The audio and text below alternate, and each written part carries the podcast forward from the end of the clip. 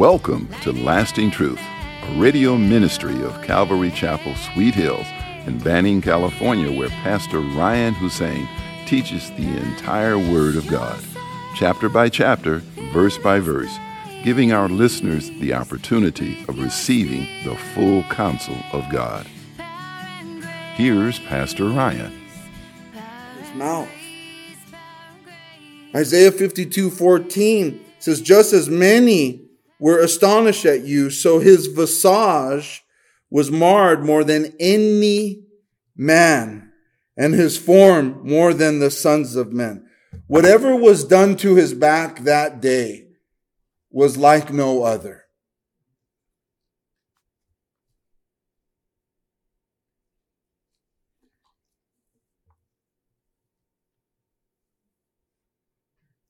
Pilate took Jesus and scourged him, an innocent man.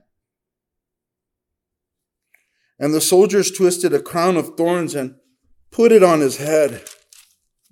And they put on him a purple robe. Then they said, "Hail, King of the Jews." And they struck him with their hands. You know, those desert thorns.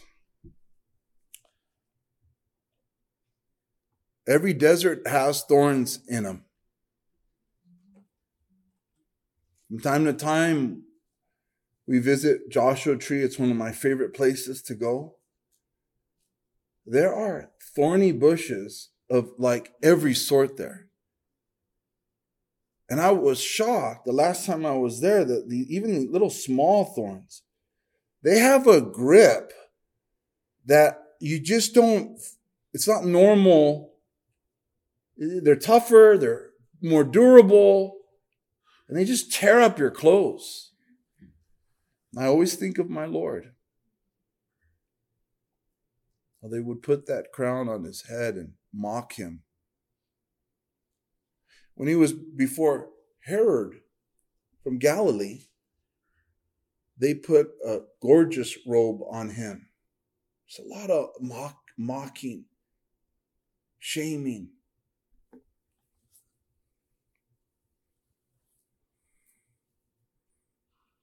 "Hail, King of the Jews," and they struck him with their hands. And Pilate then went out again and said to them, "Behold, I am bringing him out to you, that you may know that I find no fault in him." Just trying to wash his hands of him, and he ends up doing that. "This is on you. I just it's not my problem." It is the world's problem. He's coming. And they will be asked about Jesus. Everything that they've ever, every wicked thing thought, said, done, will be brought out in the open. And God's going to judge them. And every knee will bow and confess that Jesus is Lord, even those on their way to hell. No one can wash their hands of it. No one can. Think about that. No one in this world can wash their hands of it, of Jesus Christ. There's no exemptions.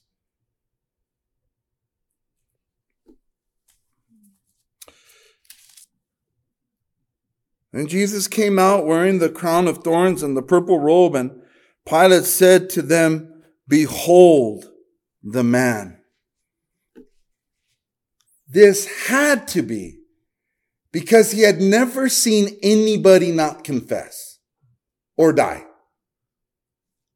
And this is probably why he could not bear the cross. He could not carry it. Therefore, when the chief priests and the officers saw him, they cried out, saying, "Crucify him, crucify him." Heartless, demonic, right? Pilate said to them, "You take him and crucify him, for I find no fault in him." The Jews answered him, "We have a law, and according to our law, he ought to die because he made himself the Son of God." They knew he was deity. They knew that he claimed he was God. You tell the Jehovah's Witnesses they're wrong. He is God. They took up stones and other places in the scriptures. And when he asked them why, they said, "Because you being a man, make yourself God."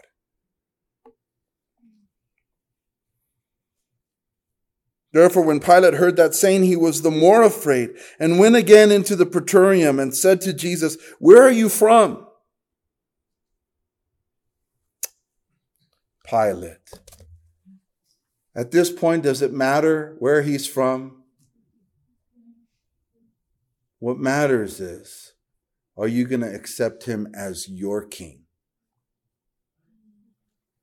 You know, people have all these questions. So tell me, you know, they want to debate about this scripture, that scripture, this timeline, that timeline. This man, do you love Jesus or not?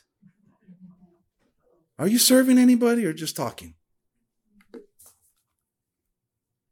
Where are you from, anyways? Like he doesn't know.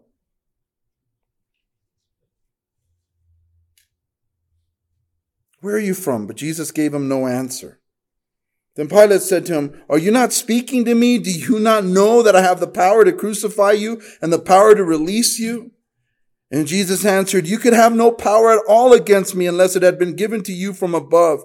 Therefore, the one who delivered me to you has the greater sin." Greater as in, Pilate, you're still in sin. But they who delivered me to you have the greater sin. They're all in sin. They're all guilty. That must have made him more afraid. I love that. You could have no power. What are we so afraid of? Who's the real power? The devil, the Antichrist, the false prophet, these dorks doing the one world government stuff? Are we supposed to be afraid of Bill Gates or something? Our God is the power. He's the real power. The demons tremble at the very name of your Savior. The fear of man is a snare. Quit it. Let the love of Christ perfect you. Don't live in fear. I'm afraid of this. I'm afraid. People are afraid of everything nowadays. Is that who our God is? Don't go outside. Don't go to church. I mean, I'm telling you, it's legit stuff, I think. Any amens? Amen. Keep me going here? Shoot. I'm telling you. I don't think I want to preach like this.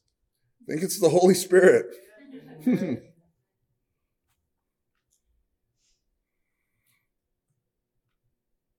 From then on, Pilate sought to release him. How cool. Jesus just told him, you could have no power unless it's been given to you. And now he's afraid, really afraid. And Jesus is there completely shredded for us with the crown, the purple. Jesus isn't like a picture of strength physically. But his eyes, oh my goodness, his eyes must have been just where Pilate goes, I don't want none of this guy. None of this guy. From that point on, Pilate sought to release him, but the Jews cried out saying, "If you let this man go, you are not Caesar's friend. Whoever makes himself a king speaks against Caesar." See, when people are afraid, the devil compounds it. The devil knows Pilate's afraid of Caesar. The devil knows there's Christians that are afraid. So what does he do? He adds more fear. But didn't you hear what Dr. Fauci said? Didn't you hear what this other? Didn't you hear what this? Didn't you hear what this? Didn't you see on Instagram? Didn't you see? Yeah, you know. You can't do anything without getting a virus today. It's like everything's fear. That's crazy, but we know what you're afraid of, Pilate. Caesar. Don't make us call Caesar. And with Christians, it's that same thing. And you know, that doctor's a wacko. Get a couple other liberal doctors that are going with the program, because they're afraid of Kaiser and their bosses, and they're just going to tell you, you know what? You just stay away. I'm just saying the times we're living in. They're talking about another one coming. But now when the CDC gets caught on all this stuff and oops and oh, sorry, people lost their jobs. We took everything from people. We allowed people to die without their family members, but let's not talk about that. Jesus is the power, guys. They overcame him by the blood of the Lamb. They didn't love their life to the end. Don't start loving your life so much that you stop living.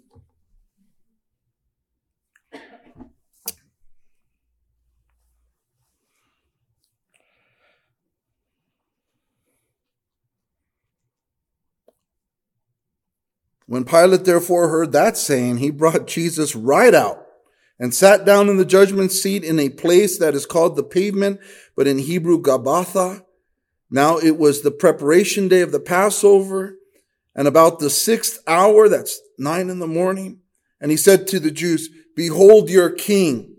But they cried out, away with him, crucify him." And Pilate said to him, "Shall I crucify your king?" And the chief priests answered, "We have no king but Caesar."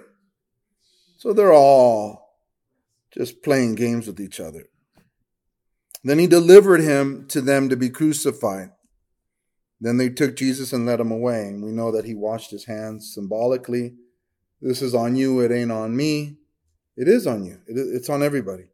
And he, verse 17, bearing his cross, went out to the place called the place of the skull, which is called in Hebrew Golgotha, which is where we get the name Calvary, Calvary Chapel. Golgotha in Latin is Calvary, the place of the skull. So the church is like Skull Chapel. But Calvary sounds a lot better, doesn't it? Okay. And 2 others with him, one on either side and Jesus in the center. And crucifixion, invented by the Persians. It was such a brutal death that, as you know, it was illegal for any Roman citizen to die by crucifixion. They say that the Romans perfected it. It was so torturous that usually the victim died of a cardiac explosion, like the heart would just burst, the bursting of the heart because of the agony of being nailed. But it was a suspension type torture where you had to hold yourself up in order to breathe. So one usually died of suffocation. They would have to hold themselves up. This is why they come to break the knees later on, so that they can't hold themselves up and end up drowning.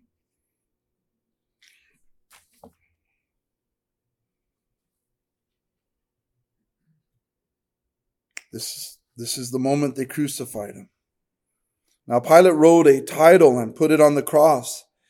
And the writing was Jesus of Nazareth, the King of the Jews.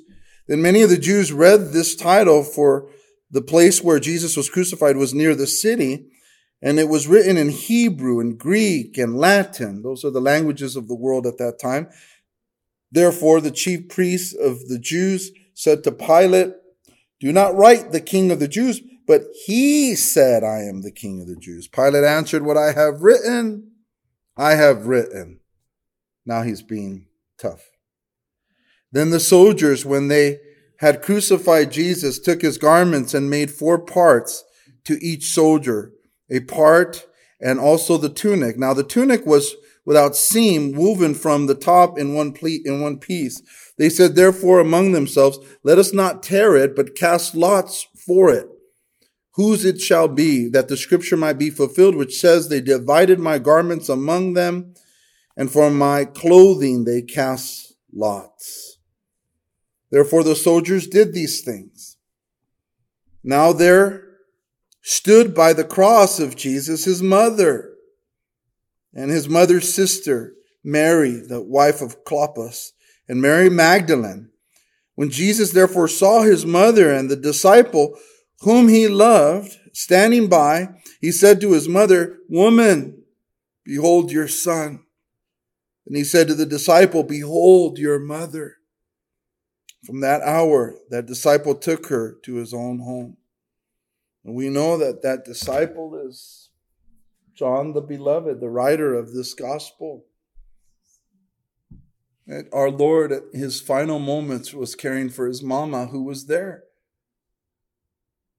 Mary, the mother of our Lord, was there. Blessed amongst women.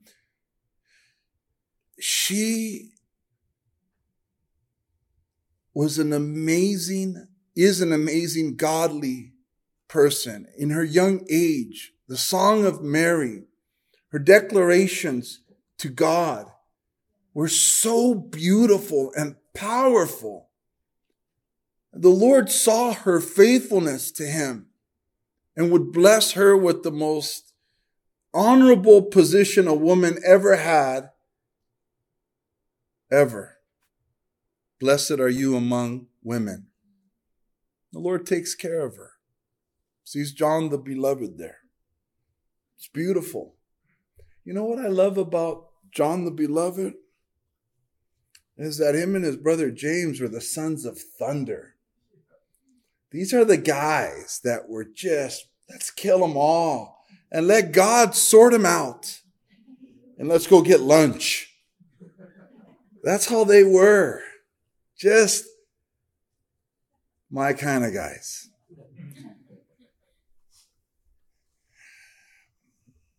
John became the most sweetest of them all.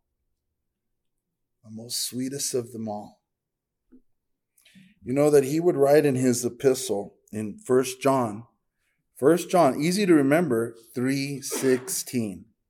Not John 3:16, but 1 John 3:16, where he would say, "By this we know love, because he laid down his life for us, and we must also lay down our lives for the brethren."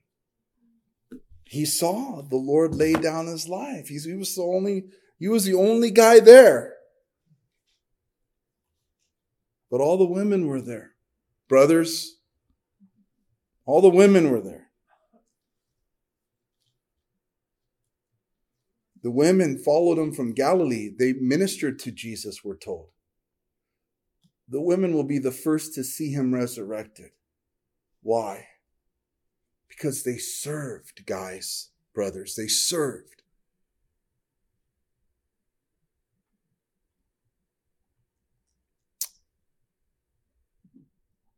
They served. And maybe that speaks to both sisters and brothers. God rewards our servanthood. He just does. They were the last at the cross and the first at the tomb.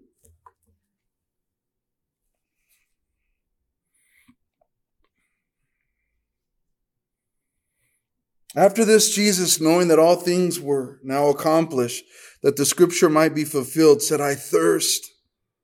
Now a vessel full of sour wine was sitting there, and they filled a sponge with sour wine, put it on hyssop, and put it to his mouth. When Jesus had received the sour wine, he said, "It is finished." And bowing his head, he gave up his spirit. Therefore, because it was the preparation day that the body should not remain on the cross on the Sabbath, for that Sabbath was a high day, the Jews asked Pilate that their legs might be broken and that they might be taken away.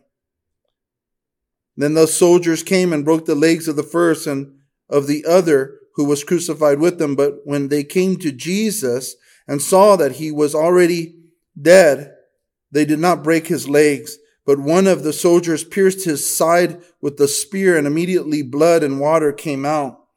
And he who has seen has testified, and his testimony is true, and he knows that he is telling the truth, so that you may believe. For these things were done that the scripture should be fulfilled. Not one of his bones shall be broken. And again, another scripture says, they shall look on him whom they pierced. brings you back to the Passover lamb.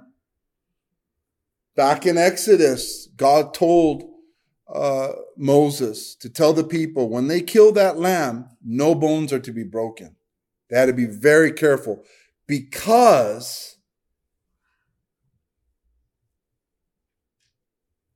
$1,400 years later, the Lamb of God would die and his bones were not to be broken. It's all symbolic. Where does the blood come from in our bodies? Bone marrow, right? Doesn't bone marrow make blood? Help me out here. I'm still learning. Yes. One thing that's fascinating about the cross to me is the earthquakes and the darkness of the land. At noon, from noon to 3 o'clock, our time, it was pitch black, darkness over the sky. The 9th plague in Egypt was darkness over all of Egypt for 3 days. It was so dark that we're told you can feel the darkness. And in the Egyptian homes, there was no light and none of them left their homes. But in the Israelites' homes, they had light. So supernaturally, candles weren't working, torches, whatever they used. It was pitch black for the Egyptians. And the Lord taught the Israelites that I want you to know through these plagues and through the Passover, when he killed the firstborn males of all of Egypt, including the animals. He wanted them to know that this darkness, that it's dark in their homes, but not in your home. I want you to know that I, your Lord, know how to make a distinction between those who are my enemies and those who love me. Nothing has changed. When Jesus was born, they said, he is going to be responsible for the rise and fall of many in Israel. The cross, you either are for Jesus or you're against him. He said, you're either gathering with me or you're scattering. God isn't like, oh, I'm sorry, I thought you weren't with me. I couldn't tell. And he's not like, oh, I thought you were with me, I couldn't tell. He can make a clear distinction whether we love God or not, whether he is our king or not. That's how serious the cross is. Amen. Father, we thank you for grace, your love, and your mercy. There's none like you in all the earth, Lord. Have mercy upon us sinners, Lord. Forgive me my sins. Forgive us, Lord. We love you so much, Father. We want to be ready to go home with you. We want to be a church that is taken with you, Jesus, when you call us from the clouds, that we can meet you up there, Lord. We pray for all the cities. We pray for our country. We pray for all the churches around the world. Let us, Lord, become more serious about your truths, for your truth sets us free. And too many people are in bondage. Too many people are creating their own religious system, and they deceive themselves that they're okay. But in Scripture, you teach us what is required. That we are to walk with you humbly. That we are to be in obedience to you. So Lord, I pray for our church. Forgive us our sins and help us to be holy and pure. Never could we be perfect, but we ask, help us, Lord. Strengthen the inner man and woman in everyone in this building and who are watching or listening. We need to be clean inside. And your blood does that, Lord, but we need to follow to prove that we've accepted your forgiveness, your mercy. Help us, Father. Thank you for joining us today at Lasting Truth Radio. If you're in the area, come out and join us for Sunday services at 8:30 a.m. and at 10:30 a.m. or Wednesday evenings at 7 p.m. We are located at 3035 West Nicollet Street in Banning, California. You can also find us on YouTube or Instagram. If you would like to donate to our program, please do so on our website at ccsweethills.org and hit the online giving tab. We hope you will continue to tune in as we journey through the entire Word of God with the teaching of Pastor Ryan Hussein at Calvary Chapel, Sweet Hills. We don't